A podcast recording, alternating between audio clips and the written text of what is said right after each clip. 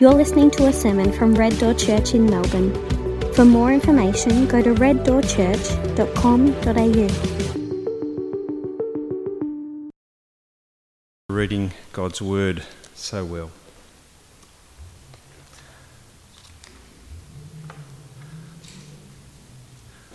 Let's, let's pray together.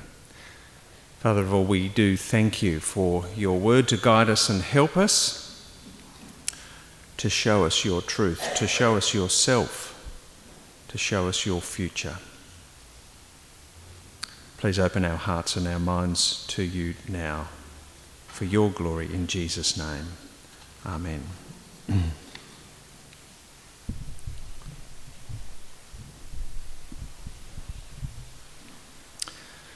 like to talk at the beginning just about God's big plan for the world, for us, which includes us.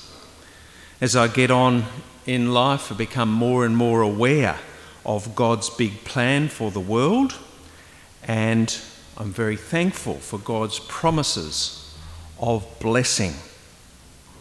And they're being fulfilled in part now, as we see in the story of Abraham and in full when Christ returns in power and glory and judgment. And that's the great next event in human history that we're looking forward to, that we're basing our lives on. So when evil world leaders arise, as they do in every generation, I'm assured from God's word that they will not triumph, but that God will ultimately. And if you want reassurance of that, see the book of Daniel or 2 Thessalonians. Or when faced with the death of someone I love, as Abraham did here in Genesis 23. In the midst of my sorrow, I know if that person is a Christian, I have a sure and certain hope in God for those who died who were Christians. I think last week I mentioned my mother's death when she was 61. Uh, the person who loved me most, who understood me best, uh, was gone at an early age. But two weeks before she died, she became a Christian. She turned to Jesus where she hadn't before. And I'm sure from the promises of God that she is with the Lord now, which is better by far. She's in a better place. And looking back on it, I was able to see God's hand in it and actually God's answer to my prayers. I prayed desperately for her healing. Well, she was her conversion was the answer to that prayer. She was saved. She will be resurrected in a perfect new strong resurrection body when Christ returns. God will fulfill his promises of defeating death for all who, those who believe in Jesus. And just in passing, I, I really like to hear how people became Christian, and, and, it's, and there's many and varied stories, uh, but it's wonderful to see what happened in different people's lives. With my mother, a number of things God brought together a copy of the Bible that I gave her, that, and some Bible verses that she, she read, and my witness to her. Also, a godly Christian sister uh, helping her uh, in, in faith, and the local minister who visited her and who we soon found out was actually the son of a girl that my mother went to youth group when, when she was a teenager. So that those sort of connections only God can make. And so when she died, I shed many tears of grief, but also mixed with joy, for she was with the Lord. Well, here in Genesis 23, the last in this mini series on Abraham, we're looking at the death and burial of Sarah, Abraham's wife of many decades. She died at a grand old, old age. And it may seem on the surface to be just an account of everyday events because death happens every day, burials happen every day, mourning happens every day. And God is not actually mentioned in the text. But we will see that his promises are taking a further step towards ultimate fulfillment. God's prom- promises of blessing for the world. Various writers have summarized God's uh, big plan as to bring about God's people in God's place under God's rule and blessing. God's people in God's place under God's rule and blessing. And this is how it works out, and it's uh, useful to have this framework in our heads, I think, especially as we read the Old Testament.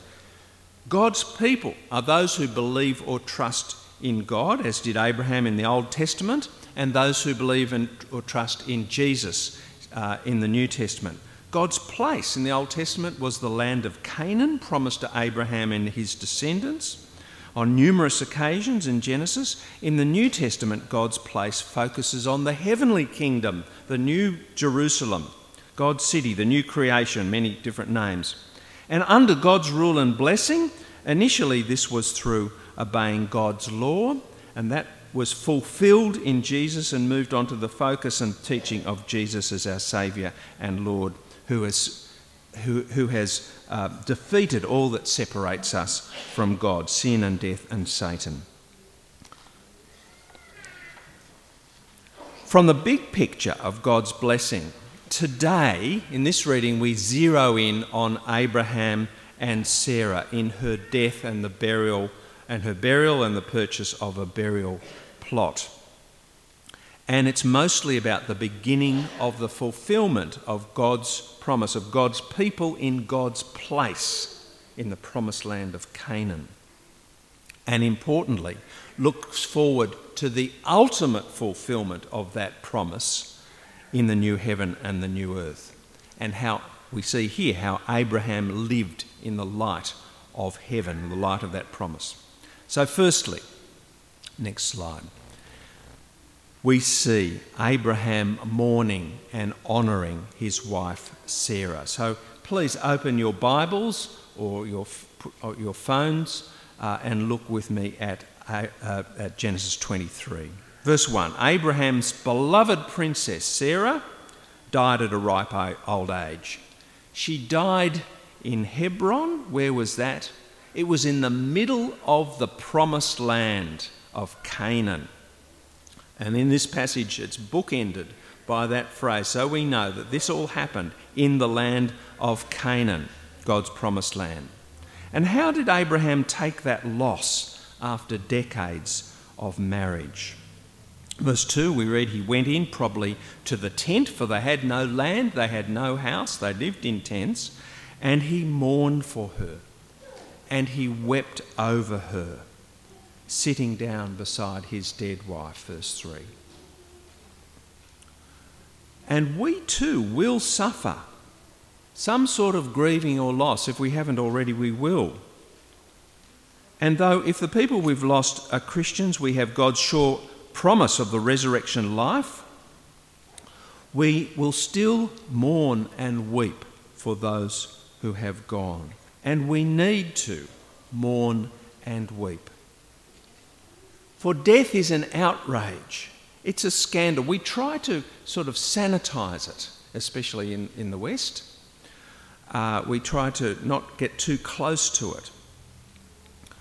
Uh, but we need to warn and, meet, and mourn and weep. It's, an, it's not meant to be. See, death is not meant to be. It was not part of God's um, original plan. But human sin, sin came into the world. The result of that, in part, was death. And God's blessing is that death has been abolished through Jesus' resurrection. I don't know if you've noticed, but the fashion in funerals in recent years has been to avoid all that. I had an interesting discussion with a funeral director a, a while ago, how people just want to try to accentuate the positive, you know. Uh, and there's nothing wrong with giving thanks for the person's life. But if we, by doing so doing, don't give people an opportunity to mourn and weep and lament, then we're doing them a disservice. Where it's, it's, it's only human. And I've had people at family members at, um, at funerals giving a, a eulogy, a reflection on mum or dad who've apologised for weeping. I've said, if there's one place you can weep and should weep, it's at your mother or father's funeral. So let's deal biblically with death as did Abraham. Let's rightly mourn and weep. And he wanted to honour Sarah, his wife, by purchasing a proper tomb for her. That was the cultural thing to do. As fitting for the Mother of God. I didn't realise it until just recently, Mother's Day. We're talking about, sorry, the Mother of the people of God. The Mother of the people of God. Because God's people were Abraham's descendants, and she was their mother. So, as burial had to happen quickly in those times, verse 3 he got up from his mourning and he spoke to the local landowners, the people, the Hethites, whose land he was living in. And secondly, let's look at Abraham's trust and obedience in God's promise of a place for God's people. So we'll look at the second slide. Thank you. Verse 4, he respectfully acknowledges his, his landlords who owned the land. I am an alien living among you. I'm a foreigner, a refugee, a tenant. I don't have any rights here to someone's land. Now let's just hold on to that idea because it comes up in the reading from Hebrews we'll re- refer to. But that's the way Abraham saw himself. But let's remember that God had promised that he would give the whole land of Canaan to Abraham's descendants. And he said it several times in, in, in, in, very serious situations. Genesis 15 and 17 in particular. Genesis 15, he repeated to, to Abraham that he would give the land to his descendants from the Wadi of Egypt all the way to the Euphrates River. But at this point, Abraham owned none of it. So, where would he bury his wife's body in order to honour her? Would they go back to Haran, you know, a thousand kilometres away where God had called him from?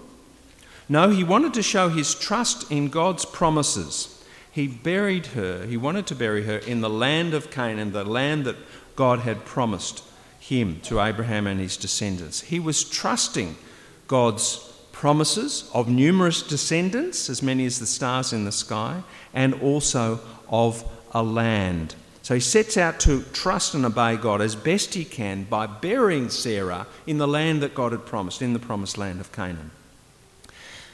Now, then there follows a long winded property negotiation, typical, I guess, of the culture. Uh, verse 4 he asked the local landowners, the Hethites, gathered together publicly at the city gate, which was the local legal centre, it was all out, out in, in public. He asked the local landowners to give or sell him a burial property so that he can bury his dead. Verse 4, verse 6 the Hethites recognize Abraham as blessed by God, as a prince of God among us. So there was, they, they could see in Abraham's life and actions that God, however they thought of him, was with this man. And Abraham asked specifically for the cave of Machpelah, owned by Ephron, verse 9, and he offers to buy it for, for the full price as a permanent possession. Abraham has God's promise burnt into his memory, and that's what's driving him here. Genesis 17, God promised him the whole land of Canaan, where you now reside as a foreigner, I will give you as an everlasting possession and your descendants after you. That was what God had promised. That's what he was looking forward to. That's what he acted on. So he, he sought to buy a, this tiny piece of Canaan as a tomb, just a cave. Well, the negotiations continue, and Ephron, the owner of the cave, replies to Abraham, verse 11 No, my lord. I give you the field and the cave in it. Now, there hasn't been any mention of a field as part of this transaction up to this point. Um, but perhaps Ephron sees some dollar signs. So perhaps he's, um, uh, what, is he, what he call it? Up, uh, upselling. You know, would you like fries with that? I remember we went to, to uh, IKEA a, long time ago. We bought a table, kitchen table, and uh, at the checkout they said, Would you like chairs with that? well, he, Ephron's saying, you know, would you like a field with that? Um, and, but Abraham, Ephron offers to give it to him. Abraham doesn't want a gift that would be taken back, especially after he had died. Uh, he, but he knows God's promise of the land, so he agrees to buy the field uh, as, the, as well as the burial cave. And then Ephron sort of verse 14 almost incidentally mentions a, a price. You know, verse 4, for, for, sorry, 400 shekels. But oh, but what's what's that between you and me? But was probably very high, expecting to be bargained down. But verse 16, Abraham accepts the full price. You know, sort of knockout bid. He just take, he's going to take it in in, public, all all out in um, in the open using the accepted public scales, he weighs out the 400 shekels of silver for the land. So, verse, uh, so verse 17 to 18 uh, is all publicly witnessed by the elders, and Abraham now has full permanent title to the land. Verse 20. Verse 19 After this, Abraham could go ahead and bury his beloved Sarah there. Where was the cave of Machpelah? The text tells us again, near Hebron, in the land of Canaan, the promised land promised by God. This tiny part of the promised land was now Abraham's permanent possession. So here was, was God's first deposit, first down payment, if you like, of the whole land, a, a token of his promise. And why was this important? Well, the example of Abraham is living life, and in this case, death, according to God's promises and plans. That's what God had promised him, that's what he lived by. It was a bit like Jesus' parable of the, uh, the treasure in the field in Matthew 13. You know, the fellow finds this treasure in a field somewhere. He doesn't own the field, but he sells, he realizes it's so valuable, and we're talking about the kingdom of God here.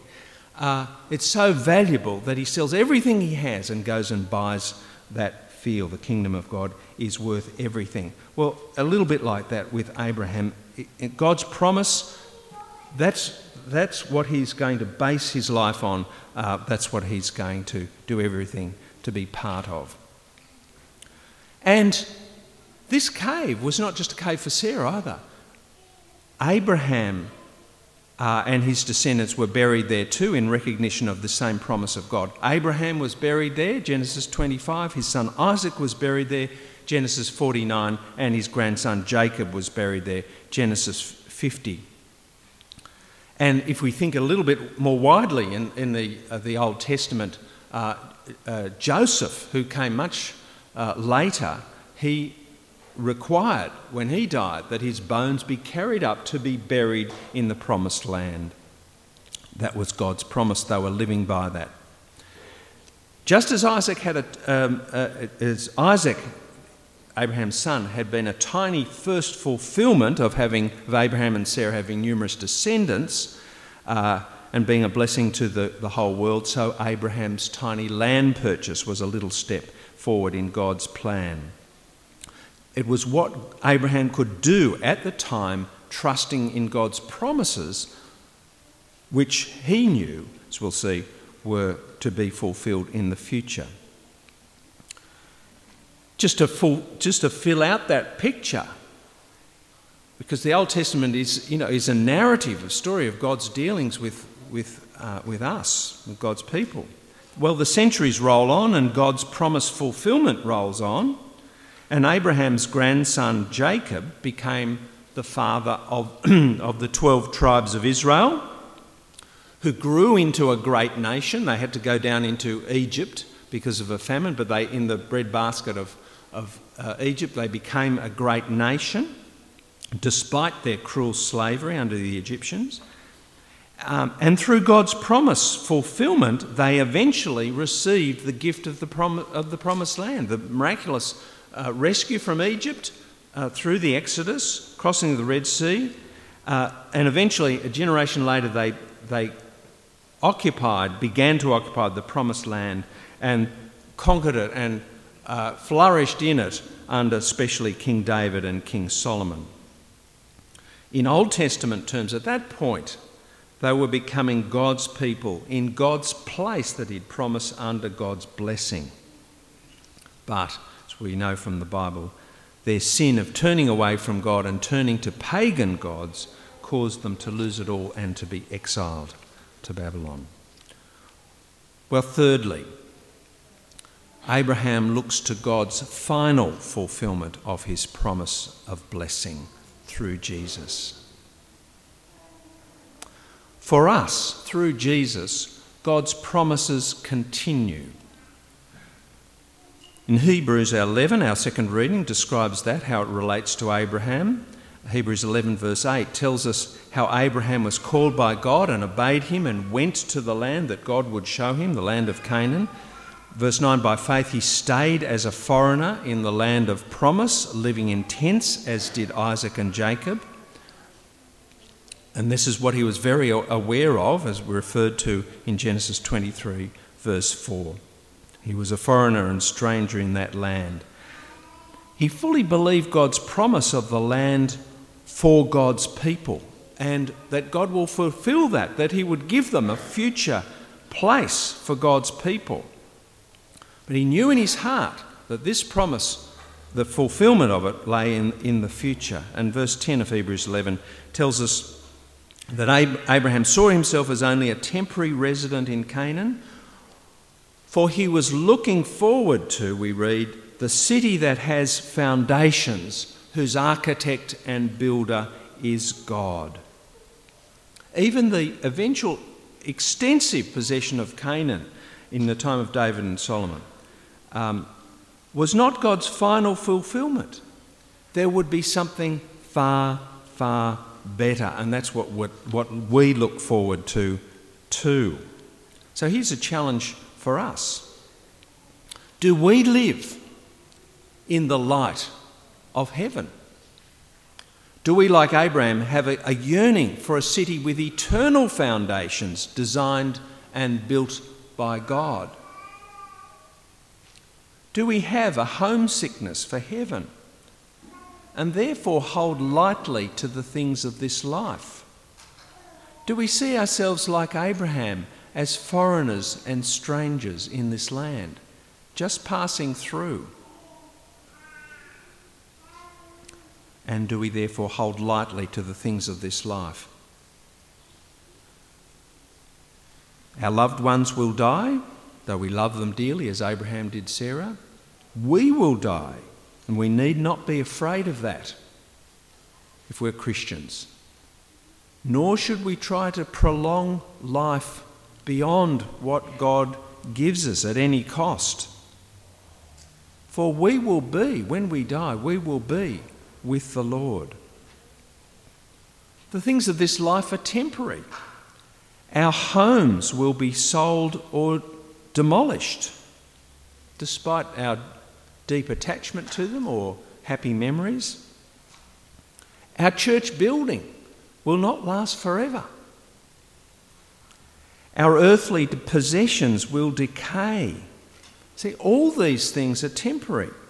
But God's promises and plans will be fulfilled through Jesus, our Saviour and Lord.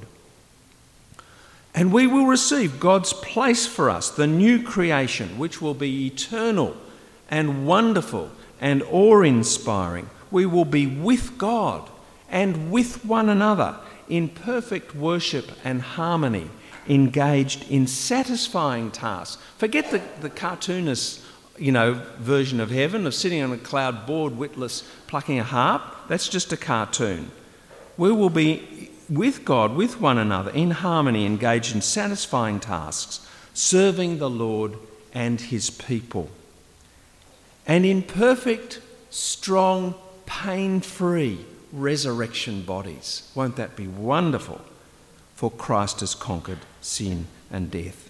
And we will be all living perfectly under God's rule and blessing, for sin and evil will be no more. Christ has defeated them on the cross. Well, to conclude, all of us here today, if we believe in Jesus as our Lord and Saviour, will receive God's eternal blessings of a heavenly homeland when Christ returns in power and glory. And in that homeland, there will be no more tears, or crying, or mourning for those we have lost, or, or sorrow, or sin, or death. We'll be perfectly fulfilled in serving God and His people. We will be with God. We'll be with Jesus. We'll be with one another in perfect fellowship. And Abraham's example of looking forward to God's plan and promise and future is for us to follow. Like verse 13, like Abraham, we know the things that God has promised through Christ. We see these things from a distance. We're told about them in God's Word. We see them from a distance and we welcome them. We see our lives now as Abraham did, holding lightly to the things of this world, as foreigners and temporary residents on this earth, living in this world for God, but not of it. It's not our final home. Verse 14 Hebrews 11 we'll be looking forward to our heavenly homeland far more than our retirement at Phillip Island or Ocean Grove or whatever. Verse 16 we'll be longing for a better country, a heavenly one, which God has prepared for us through Jesus. As I get older, I think more and more about the future, God's future for me and for all who trust in Jesus and that's a good way to live. Think about how the Bible finishes. It finishes looking forward to Christ's return and what God will do. Revelation 22. We read, Jesus, who is the faithful witness to all these things, says, Yes, I am coming soon. That's the ultimate answer. And John the prophet writes, Amen. Come, Lord Jesus. As we can pray, Amen. Come, Lord Jesus. And verse 21 concludes, as I will too. May the grace of the Lord Jesus Christ and the love of God and the fellowship of the Holy Spirit be with you, God's holy people, now and forever. Amen.